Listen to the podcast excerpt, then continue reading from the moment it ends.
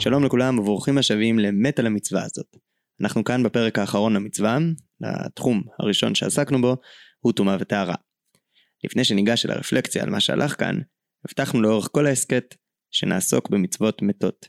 ואני לא יודע אם גילו לכם, אבל מי שבאמת מתעסק בצורכי מת עד הסוף, לא יכול לשכוח אותו. אז היום ננסה להציב לעצמנו ציון. הרב יוסי, ניגש לשאלה איפה המצווה יכולה לחזור אלינו, איפה אפשר לראות אותה ביומיום שלנו מעבר לשני פרקים של הסכת כזה.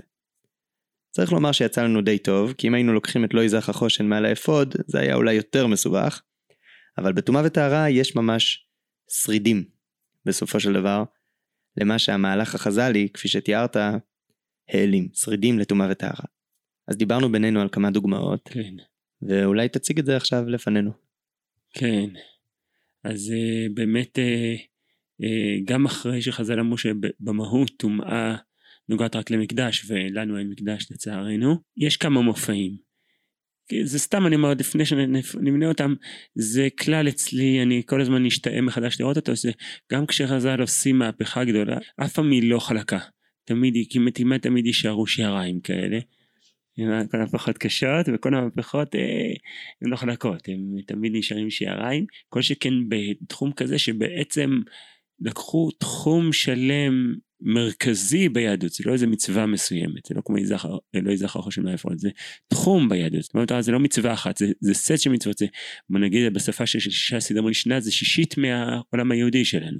סדר טהרות כן? לפחות שישית והסדר ארוך מכל הסדרים וכולו לאור פרשנותם את הפסוקים שהראינו בפרקים הקודמים ולאור העובדה שנחרב בית המקדש שזה לא באשמתם זה באשמתנו אבל uh, לאור שני העובדות האלה uh, נעלם כל סדר טהרות מהחיים שלנו. עדיין יש מופע מופעים אה, שלמים כי אי אפשר להעלים זה דבר כל כך מרכזי ביהדות שאי אפשר למחוק אותו לגמרי. אולי קודם כל נתחיל בדוגמה הפשוטה שהיא הכי נפוצה הכי שכיחה וזה ממש דוגמה הלכתית זה תחום שלם בהלכה שזה הלכות נידה.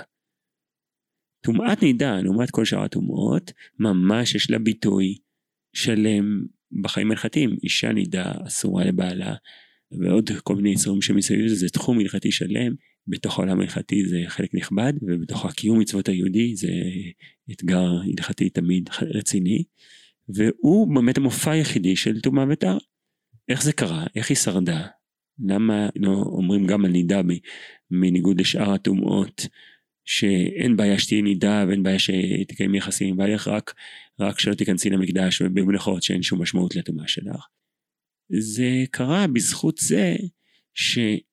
טומאת נידה מעבר לזה, הפרשייה המרכזית שעוסקת בטומאת נידה היא מופיעה בתוך אה, הסט של אה, טומאות הגוף בפרשיות הזרעי המצורע, בסוף פרשת מצורע. אבל חוץ מזה יש מופע קצר של טומאת נידה בתוך איסורי עריות. זאת אומרת נידה היא גם טמאה ומטמאה את מה שסביבה, אבל גם היא אסורה כערווה על בעלה. ואז כיוון שאיסורי עריות נשארו, הם לא נמחקו, אז, אה, אז נשאר לנו איסורי נידה. באמת זה מחדד את הקושי שחז"ל מול הפשט שכבר דיברנו עליו שהתורה מדברת באותה שפה גם על איסור עריות והיא קוראת טומאה לא רק לטומאות היוצאות מהגוף או נבלות או כל מיני דברים כאלה היא גם קוראת, לאיסורי ערווה שמטמאים את הארץ מטמאים אותך ונטמאתם בה וכולי ביטוי טומאה חוזר שם הרבה בפרשיית העריות כי מבחינת פשט התורה היינו הך מבחינת חז"ל זה נוצר הפרדה הטומאות האלה אה, שנקראות טומאה הן שייכות למקדש אבל האריות שייכות גם לימינו וככה נדע שרדה. עכשיו יש לזה כל מיני ביטויים מעניינים כי באמת יש שם כל מיני קצת דברים אה, אנומליים כאלה שהם לא רגילים אה, משמרים קצת את האווירה של מוות טומאה וטהרה את הדוגמה הכי פופולרית יש כל מיני היבטים בהלכות נידה כאלה אבל הדוגמה הכי פופולרית שהייתה אפילו קצת בחדשות לאחרונה כשאנחנו ביום שאנחנו מקליטים את הפודקאסט הזה אחת ההשלכות של אה, איסור, איסור נידה זה איסור מגע. מה שנקרא שמירת נגיעה בחינוך הדתי, כן? שמירת נגיעה. זאת אומרת, לא רק שאסור לשכב עם אישה נידה, גם אסור לגעת בה. עכשיו, האיסור נגע באופיו הוא מהמשפחה של אה, טומאות וטהרות. כי במה אנחנו אסור לנו לגעת בעולם של זה? במשהו מטמא. אני חושב, נדמה לי, לא אני ככה גדלתי, אבל אני חושב בחינוך דתי של הרבה נערים דתיים שהם גדלים, מסבירים להם איסור נגיעה במגע בנידות, אסור לך לגעת בחברה שלך כי אתה תטמא, כי היא טמאת נידה ואתה תטמא. ברור שמבחינת השפה ההלכתית זה לא ככה בכלל, מבחינת השפה ההלכתית, כל איסור נגעה הוא הרחקה מקיום יחסים, הוא לא בגלל שעובר משהו בינך לבינה, ובאמת אני, התחדד הדבר בפולמוס יפה שראיתי בוויינט לפני כמה שנים, שכתבה כותבת משהו, אה, טרוניה כזאת אני אקרא לזה על העולם ההלכתי, וכתבה, איך יכול להיות שכל התאומות האחרות, אה, מותר לנו לגעת, בנבלה מותר לנו לגעת, בזהב מותר לנו לגעת, באמת מותר לנו לגעת היום, כל הזמן, ורק בנידה הטומאה היחידה שהשארנו. עכשיו, היא טועה מבחינה, הכותבת טועה מבחינת הניתוח ההלכתי, אבל בעומק אני חושב שהיא היא, היא עלתה על משהו נכון, כי באמת העובדה שנוצר איסור נגיעה לנידה, אני לא חושב שלא צריך לתפוס אותו רק במבנה ההלכתי הפשוט של הרחקה מקיום יחסים, אלא זה באמת משמר משהו מאופיו של עולם תמה ותר. אז הנה יש לנו דוגמה אפילו לא רק מהעיקרון של הלכות נגיעה, אלא אפילו מפרט מסוים יכול להיות אבל פרט אולי פופולרי מאוד לפחות בעולם הרווקים והרווקות זה הפרט אולי הכי יישומי מהלכות נגיעה שהוא ממש משמר לנו משהו מהאווירה הזאת למרות שזה לא הנימוק ההלכתי כן? אז הנה דוגמה אחת אה, לשרידים. אבל אולי בכל אופן כיוון שלפחות בחדר הקטן הזה מי שיושב זה שני גברים אה, אז אנחנו בוא נתחשב גם קצת בגברים שבשומעים שלנו. אה, לא נקפח אותם אחרי שנקווה שהצלחנו להדביק על לבכם כמה טומאה וטהרה זה עולם נפלא אז לא פייר שנשאיר רק שיעריים לנשים שרק הם יחוו על גופם מה זה טומאה ואחרי זה בעיקר מה זה טהרה מה זה טבילה והתארות. יש עוד שריד אחד שהוא חצי הלכתי רבע הלכתי תכף נראה אבל הוא מאוד חביב עליי ואני אציג אותו גם יש עוד שרדים קטנים למשל, אני אתן דוגמה, מופע קטנצ'יק שוב, שממש דוגמה של שריד שאי אפשר לתת אותו מהארון, זה בהלכות סוכה. הלכות סוכה, אחת ההגדרות של סכך כשר זה גם, התנאי המרכזי הוא שצריך להיות גידולו מן הארץ, צומח, אבל עוד תנאי הלכתי לסכך כשר, זה אה, שלא יקבל טומאה. לא קיפחנו גם את הסוכות שבקהל. כן, הסוכות שבקהל, גם לכם יש איזה. אה, עכשיו, זה פעם היחידה שלא, אדם יהודי שרוצה לקיים הלכה צריך להתחיל לשאול את עצמו את השאלות מסדר טהרות כלומר איזה חומר מקבל טומאה איזה חומר לא מקבל טומאה בשביל לדעת הלכה אם הוא יכול לשים את זה על, על, על, על הסוכה שלו או לא. הנה זה דוגמה לשריד ממש הלכתי ממש מעשי אמנם רק פעם בשנה אבל אבל מעשי מבחינה הלכתית שממש מצריך אדם לדעת באופן מסוים הלכות טומאה וטהרה אבל לא מספיק לגברים כמונו כיוון שאומנם סוכה היא גם מצווה ש...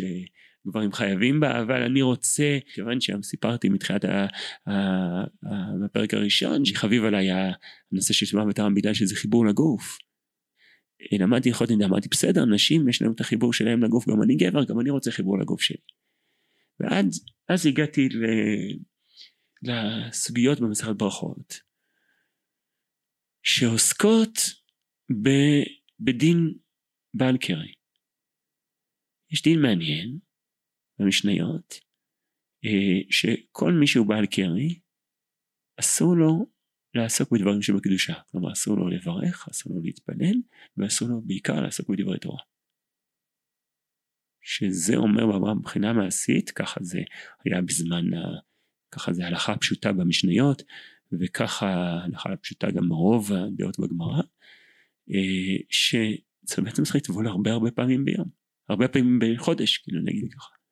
כל פעם אני רוצה להדגיש בעל קרי כוונה כל מי שיוצא ממנו שכבת זרע בכל אופן שהוא כולל קיום יחסים של איש עם אשתו הוא טמא במובן הזה שהוא אסור לו לעסוק בתורה או להתפלל בלי שהוא טובל לפני כן. זה מופע מאוד מעשי. זה מעניין, כי בניגוד לנידה, טומאת קרי נחשבת טומאה מאוד קלה. זה הפרדוקס כאן, כי זו טומאה קלה מכל הטומאות. מבחינה זו התנועה הכי קלה ודווקא היא שרדה מבחינה הלכתית. באמת השאלה איך זה קרה שדווקא הטומאה הזאת הברייתא בגמרא שם מסבירה את זה ואומרת שהמקור לדבר הזה ושם מופיעה דרשה שממש בסוגיה הזו נראה שזה דין מהתורה כתוב ככה במעמד הר סיני נצטווינו קודם במעמד הר סיני שלוש, שלושה ימים אל תיגשו אל אישה. לפי הבנת הגמרא הכוונה היא שאנחנו, כדי שבזמן מעמד הר סיני, אה, אנחנו נהיה באימה, ביראה, ברטט ובזיעה. זאת אומרת, כדי לקבל את התורה אדם צריך להיות בתדר, במוד של יראה, במוד של רטט, של זיעה. ולא רק זה, אלא כל אדם שלומד תורה, הוא מבחינה מסוימת משחזר את מעמד הר סיני. זה הגמרא לומדת מהמילים, והודעתם לבניך ולבני בניך יום אשר עמדת לפני השם אלוהיך בכורך. כל פעם שאני לומד תורה או מלמד את הבן שלי תורה, זה צריך להיות מיני מעמד הר סיני. נכון, זה גם משתקף מהדעות שם, בסוגיה בברכות, שחולקים בשאלה מה זה לימוד מה זה תורה. בדיוק לימוד תורה, כן, מחלוקת מאוד מעניינת, אבל אפילו לפני שניכנס לפרטים האלה, יש, אה, יש כאן בעצם אמירה שבעיניי מאוד מעניינת, והיא אומרת שאחרי, אה, כשיוצא מגופו של גבר שכבת זרע, אני חושב שכל גברים שבמאזיננו יבינו על מה אני מדבר, יש שם איזה תדר בגוף, שהוא לא אימה, יראה, רטט וזיע. ואני חושב שהטבילה הזאת מבטאת, היא לא מבטאת איזה סלידה ממיניות, לא חושב שהמיניות היא רעה. מיניות שבעצם הולידה את, אה, שבמהלכה יצא הזרע מה, מהגוף של הגבר ו, ולכן הוא טמא, זה לא רע, אלא פשוט זה תדר אחר, זה תדר לא של, תדר של רפיון, של התרחבות של הגוף, אפילו אם הייתי רוצה, שימש קצת באנלוגיה קבלית, זה לא יראה אלא אהבה, והתורה צריכה ללמד ביראה. ולכן תורה או תפילה אתה לא יכול לעסוק בהם עד אחרי שיצא ממך שכבת זרע, אלא אם כן אתה טובל. אז לכן יש כאן אה, יישום מאוד מאוד אה, מעניין ויפה של, של, אה, של עוד איזה אגף של טומאה ולכן הגמרא מדגישה זה דווקא בעל קרע טומאה הקלה ולא הטומאות החמורות כמו זב, זב מצורע ונידה וכולי מותר להם ללמוד תורה. רק הטומאה הקלה הזאת בגלל האפקט המיוחד שלה על הגוף. האפקט בהשפעה הנפשית גופנית שלה שהיא היא, היא ההפך מרעת וזה להבדיל אני רוצה לרדד את כוונתי שזה לא אותו דבר אבל רק כדי זה גם גם ספורטאים אולימפיים בפני תחרויות חשובות הם נמנעים מקיום יחסים כי הם מבינים שהם צריכים להיות בשיא חדותם ובשיא פוקוס שלהם וככה ורגע של הפורקן בגוף של יציאת הזרע הוא הפוך מזה.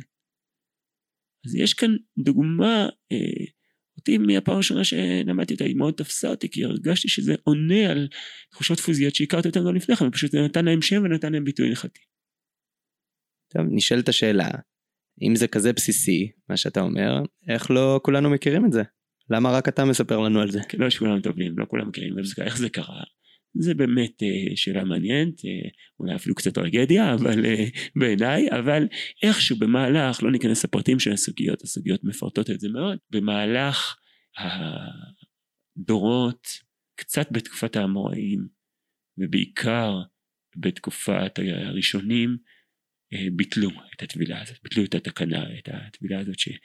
בדרך כלל אה, לפי סוגיות מסוימת היא תקנה של עזרה הטבילה הזאת אבל כמו שציינתי לפי סוגיות אחרות זה נראה שזה ממש דין דאורייתא. אבל איכשהו במהלך הדורות התבטלה, התבטלה הדין הזה. אה, האמת שזה מעניין כי בסוגיה מקבילה בבבא קמא כשמדברים על תקנת עזרה שם על זה שעזרה תיקן אה, טבילה לבעלי קרי אז מקשים שם שזה לכאורה אמור להיות מן התורה איש אשר יטמע זה טומאה מן התורה בטומאת קרי אבל הם לא מקשים ממעמד הר סיני הם מקשים דווקא מההקשר של הטומאה והטהרה נכון, שיש לזה. נכון, נכון, ככה וגם, וגם אה, עונים בהתאם, כן, אבל אה, אה, זה, זה נעלם, זה נעלם, אה, שוב, אני אומר זה היה תהליך מאוד הדרגתי, אה, בזמן הראשונים די היה מקובל בכל תפוצות, ברוב, ברוב ודאי שאנשים אה, צדיקים אה, טבלו, למשל הרמב"ם באיגרת שלו מאוד מעניינת לרבי פנחס הדיין, הוא מזדעזע שהוא מאשים אותו שהוא לא טובל, חס וחיי ראשי שחס ושלום שאני מקפיד על זה מאוד וחס ושלום שאני אה, מתפלל לו ללמוד בלי שאני טובל, כן, זה, אבל לאט לאט זה מבחינת ההלכה זה נעלם, אבל בשולחן ערוך נפסק שאין צורך לטבול, אפשר ללמוד תורה ו... זאת אומרת, הוא מזכיר את התקנה, אבל הוא אומר, כבר בטלה התקנה הזאת, ו, והיום אפשר ללמוד תורה ולהתפלל גם בלי לטבול.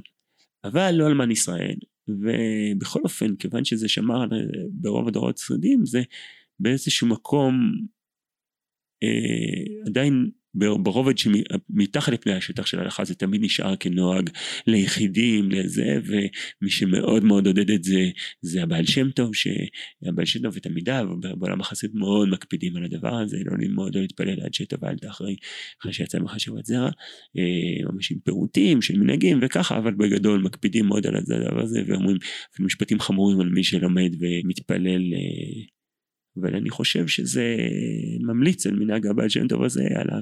בעצם המנהג הקדמון שהבעל שם טוב הקים אותו, אה, המת מצווה של הבעל שם טוב, כן, שהוא הקים אותו לתחייה, אה, מהרבה סיבות, גם בגלל החיבור של הגוף של זה, כמו שאמרנו כל הזמן, שזה בעצם נותן מענה, המקווה, המים החיים נותנים מענה למה שעובר בגוף בעקבות שכבת זרע.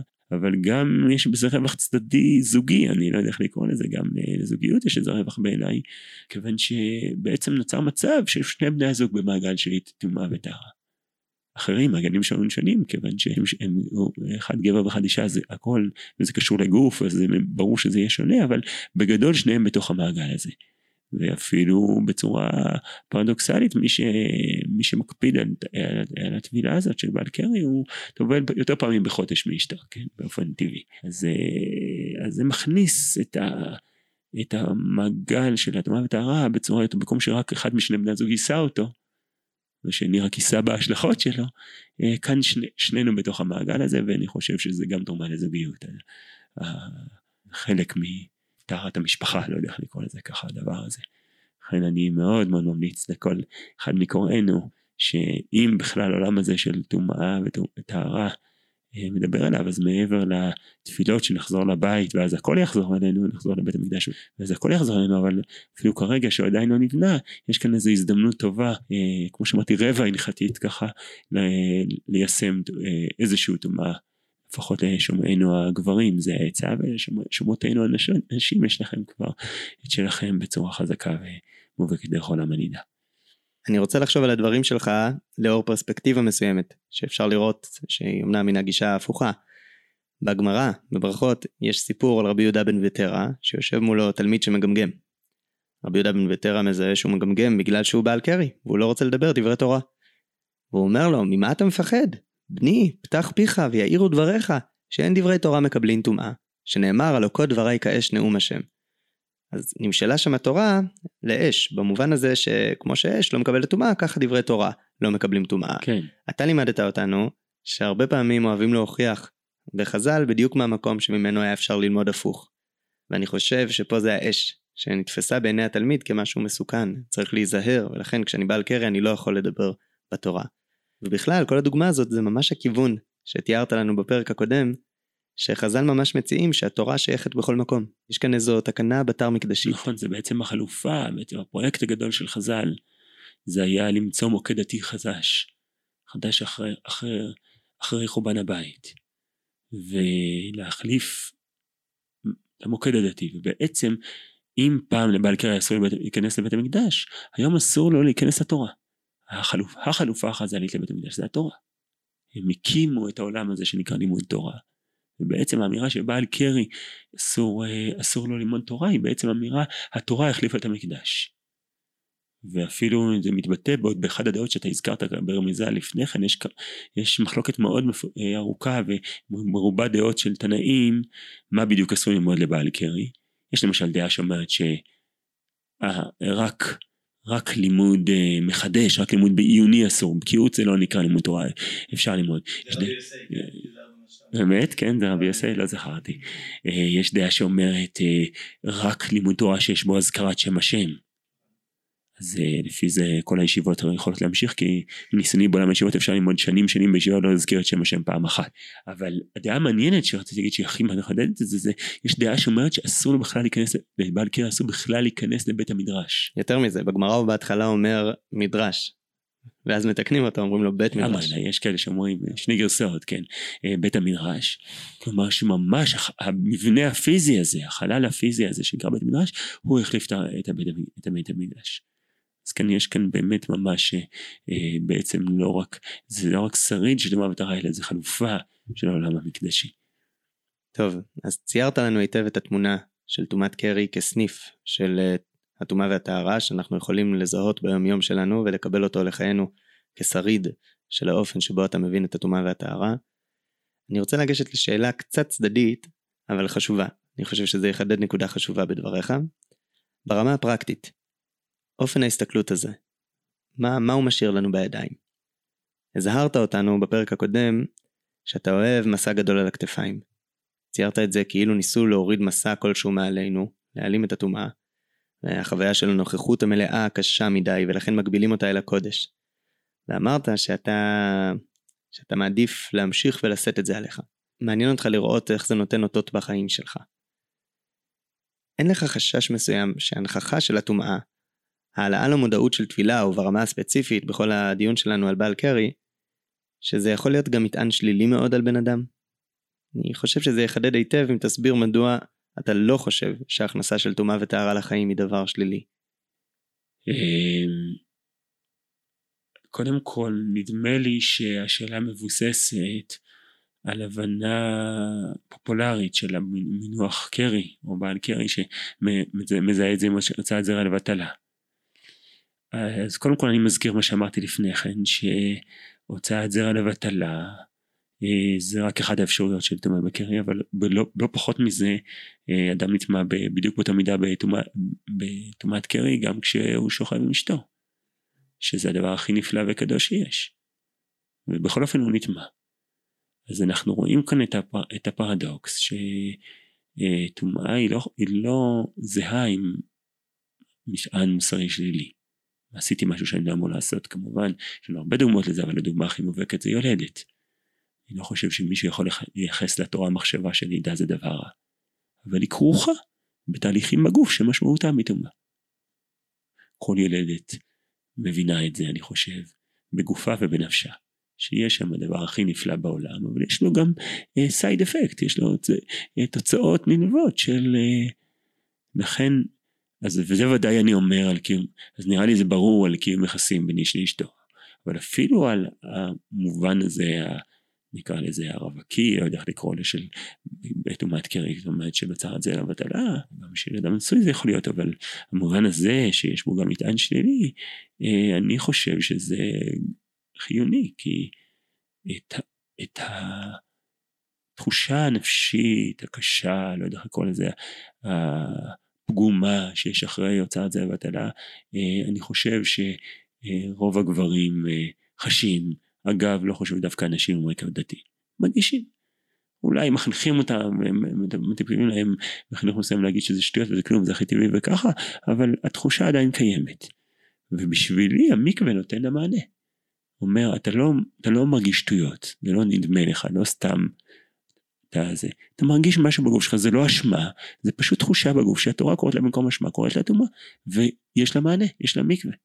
אז אני חושב שדווקא האפשרות להכניס את זה לשפה של טומאה וטהרה היא לא מגבירה את אשמה אלא היא, היא מאפשרת אה, תנועה עם המקום הזה, מאפשרת, אה, אז גם כמענה ספציפי לסוגיה הרצינית של הוצאת זרע ובטלה אני חושב שזה מאוד יקדם אותה, את השיח על הנושא הזה אם נדבר עליו בשפה של טומאה וטהרה. כי בשבילי זה פשוט חלופה לשפת האשמה. יש כאן משהו שקרה בגוף, אי אפשר להתעלם ממנו. אה, יש לו מענה גם לא גם אי אפשר להתעלם גם המענה בחינוך דתי מסוים למשל אומרים אפשר להתעלם אז ת, תלמד יותר תורה תעשה כל מיני פתרונות אה, כאלה שמחזירים אותה חזרה למסלול זה גם יפה אבל לי זה תמיד היה חסר כי זה חסר לי מענה בגוף הדבר שקרה הוא בגוף ולכן זאת הזירה שגם צריך להיות המענה ולכן מקווה זה מענה בגוף טבילה זה מענה בגוף אה, גאולה שגיליתי את העניין של המקווה אני חושב שזו הנקודה שחשוב להדגיש בכלל בהבנה שלך את המונח. אני אעלה כקוריוז, להבדיל, קטע מהירושלמי בברכות, שיש שם משפט כזה חולה ששימש מיתתו, הכוונה פה לחולה שהוא בעצם בעל קרי ותוהים מה הדין שלו. מפרשים אומרים שאם הוא יטבול אז חשש שהוא ימות מן הצינה וכולי וכולי. וממשיך שם הירושלמי והוא אומר, אמר רבי עמי, אם הוא גרם לעצמו, יטבול וימות. ראוי להעיר שכמה מפרשים בעיקר מודרניים מסבירים שזה לא הכוונה באמת למות. כאילו כפשוטו אלא שיהיה שרוי בצער אבל האופן שבו הוא משתמש רבי עמי האופן שבו הוא תופס את הטהרה זה ממש כאילו היא מוציא לפועל. היא מתפקדת כעונש על הטומאה. ואני חושב שאחד הדברים שראוי להעיר אם עוסקים במצווה שהיא שגורה ככה ללשון שלנו ולאור דבריך במיוחד צריך לזכור שמקווה ישראל השם יש כאן היבט גם של חזרה, כן. של התעטפות, מקווה זה לא עונש, מקווה זה אה, המתנה, בשבילי זה אחת המתנות הכי גדולות שהקדוש ברוך הוא נתן בחיים. אני הרבה פעמים שאני יוצא מהמקווה אני שואל את עצמי איך הייתי יכול לחיות בלי מקווה. כי באמת אה, זה לא, בשבילי זה לא עונש, זה, זה פשוט חיבור לחיים, זה עובד ישר פנימה, זה לא, אין מילים על זה. טוב, אז אני מקווה שהצלחנו לחדד פה תחום, מצווה מתה. ניסינו להבין איך הוא יכול להדהד בצורה אחרת, איך אפשר להבין אותו אחרת. אני מקווה שהצלחנו. אשריכם ישראל שהקדוש ברוך הוא מתאר אתכם, ואשריך הרב יוסי שנכנסנו בטומאה והוצאת אותנו כן, בטהרה. מברך את כל שומעינו שיגע הדבר בליבם, שנוגע הדבר בליבם, שיקחו את זה גם למעשה. ונתחבר פשוט לערוץ הזה של טהרה, של, של טבילות, של מקוואות, שהוא נראה לי מתנה גדולה בחיים. אני מודה מאוד לרב יוסי, אבל עכשיו אני רוצה שנישאר ממש לכמה דקות לחשוב על האופן שבו הדברים התגלגלו כאן. אז על אף קוצר היריעה הספקנו בערך להציג שתי שיטות בנושא הזה. האחת של הרב יוסי והשנייה שלא כל כך הוצגה במישרין אבל אפשר להעלות אותה מדבריה של פרופסור ורד נועם. כדי להבין את השיטות היטב צריך להפנים שאנחנו ניגשים כאן אל משהו שהוא כבר קיים. אל מושג שכבר נמצא בלקסיקון שלנו. וזה חלק מהמלכוד שמוטמע בהסכת הזה. המילים שגורות בפינו, והשאלה שאנחנו מנסים לעסוק בה היא האם יש משמעות מסוימת באופן שבו אנחנו מאירים את המילים הזנוחות הללו, מנסים לתת להם פשר ומשמעות. האם יש לנו מניע? האם יש לנו מטען שאיתו אנחנו מציירים את המחשבה החדשה הישנה הזאת? אז בפרק הקודם אמרתי שאני חושב שניתן לראות כיצד ההבנה הבסיסית של תפקיד הטומאה בתורה משפיעה על האופן שבו הבינו אותה הרב יוסי ופרופסור נועם. תבינו, יש כמה דרכים לנסות ולהבין מה זה טומאה. אפשר לפנות להשוואה. אם נשווה לשימוש דומה במונח בבמות שונות, דתות, זרמים שונים, טקסטים שונים, נוכל להעלות מן ההבדל כמה יסודות שאולי יחדדו יותר את המובן של הטומאה אצלנו. מחקר גדול של יעקב ניוזנר, שהוא חוקר משנה שכתב בהיקפים עצומים כל כך, שזה באמת לא פותר מן החשד, ויש על מה לבקר וכולי, אבל בהקשר לטומאה וטהרה, הוא השווה את הטומאה והטהרה שמופיעה במשנה, לטומאה והטהרה שאפשר למצוא בספרות הזורואסטרית. והוא דייק שבעוד אצל הזורואסטרים יש לטומאה משמעות קוסמולוגית, משמעות אתית, במשנה אנחנו מוצאים מאמץ נדיר ואפיזודי שאולי עושה את זה. אולי רק ברעיון שרכילות מובילה לנגעים או לצרעת, שזה די טריוויאלי ביחס למה שהולך בבמות האחרות. באמת, במקומות אחרים כל הפעולות, כל תפקודי הגוף תואמים לנקודות רגישות במערכת של טומאה. אין לזה מקביל במשנה. המערכת של הטומאה מוגבלת מאוד אל החיים הפרטיים, או לכל היותר לחיים הציבוריים, אבל לא במישורים קוסמולוגיים, לא במובן כללי רוחני שכזה. זו דרך אחת, ההשוואה, שהיא מעלה לפנינו תמונה אחת של הטומאה. דרך אחרת היא להוציא יסודות קיימים שנמצאים ברקע של המשגות בחז"ל.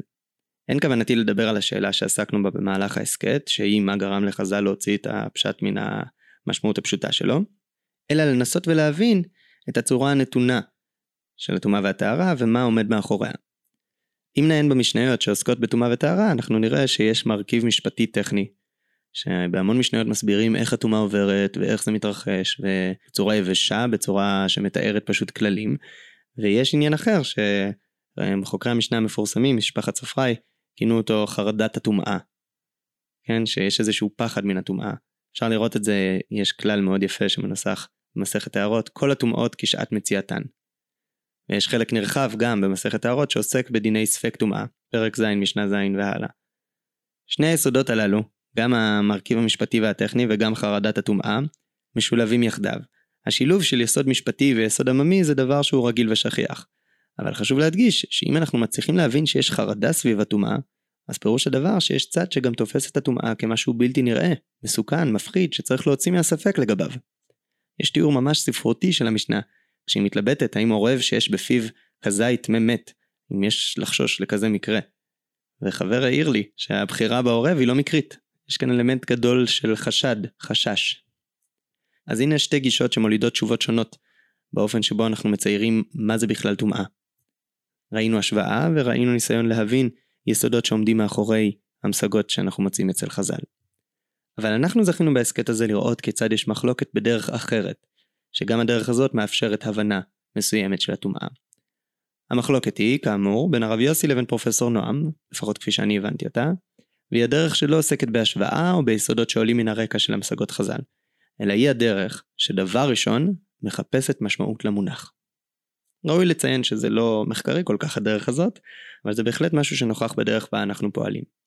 תחשבו על הרגע שרבתם עם חבר על איזה סברה, רק כי בעצם זו הסברה הראשונה שעלתה לראש שלכם, היא נשמעה לכם הכי הגיונית. אז כשאני אומר שהדרך הזאת היא הדרך שמחפשת משמעות, אני מתכוון שהשאלה הראשונה שהיא שואלת היא, מה התפקיד של הטומאה בחיים שלנו? דרך התשובה לדרך הזאת, נבין באיזו פריזמה אנחנו ממשיכים וניגשים אל הטומאה. אז נשאל ונענה, מהי המשמעות של טומאה? לפרופסור ורד נועם זה היה מוקשה להבין כיצד ייתכן שהטומאה נתפסת כדבר רע באופן כללי, ולא רק במגע עם הקודש. על אף שהיא הסכימה שיש היבטים בתורה שאוסרים את הטומאה בכלל, היא אמרה שלא ייתכן שטומאה היא דבר שלילי, נגיד בכל מה שקשור ליולדת. וששם ניתן לתאר בגלל זה שהטומאה נאמרה רק בהקשר אל הקודש. ולמה? כי אין ציווי לא ללדת. לא מצינו שנאסרו בלידה. נוסיף על זה. כששאלנו אותה בהתחלה למה המצווה הזו חביבה עליה, היא אמרה שהיא מוצאת המון עניין במערכות כלליות, מערכות עם היגיון פנימי. וזאת, בין היתר, כי יש להן דרך להאיר לנו משהו בחיים, מעצם העובדה שהן נרחבות ומקיפות כל שלב בקיום שלנו, הן נותנות משמעות סימבולית מסוימת להמון דברים. החיפוש הזה, אחר משמעות של טומאה על כל מופעיה השונים, הוא חלק מתנועה נרחבת יותר, שאנחנו רואים אותה בעיקר באקדמיה, וזה מה שמוביל לתהות איך יולדת יכולה להיות טמאה בעצמה אם הדבר לא נאסר.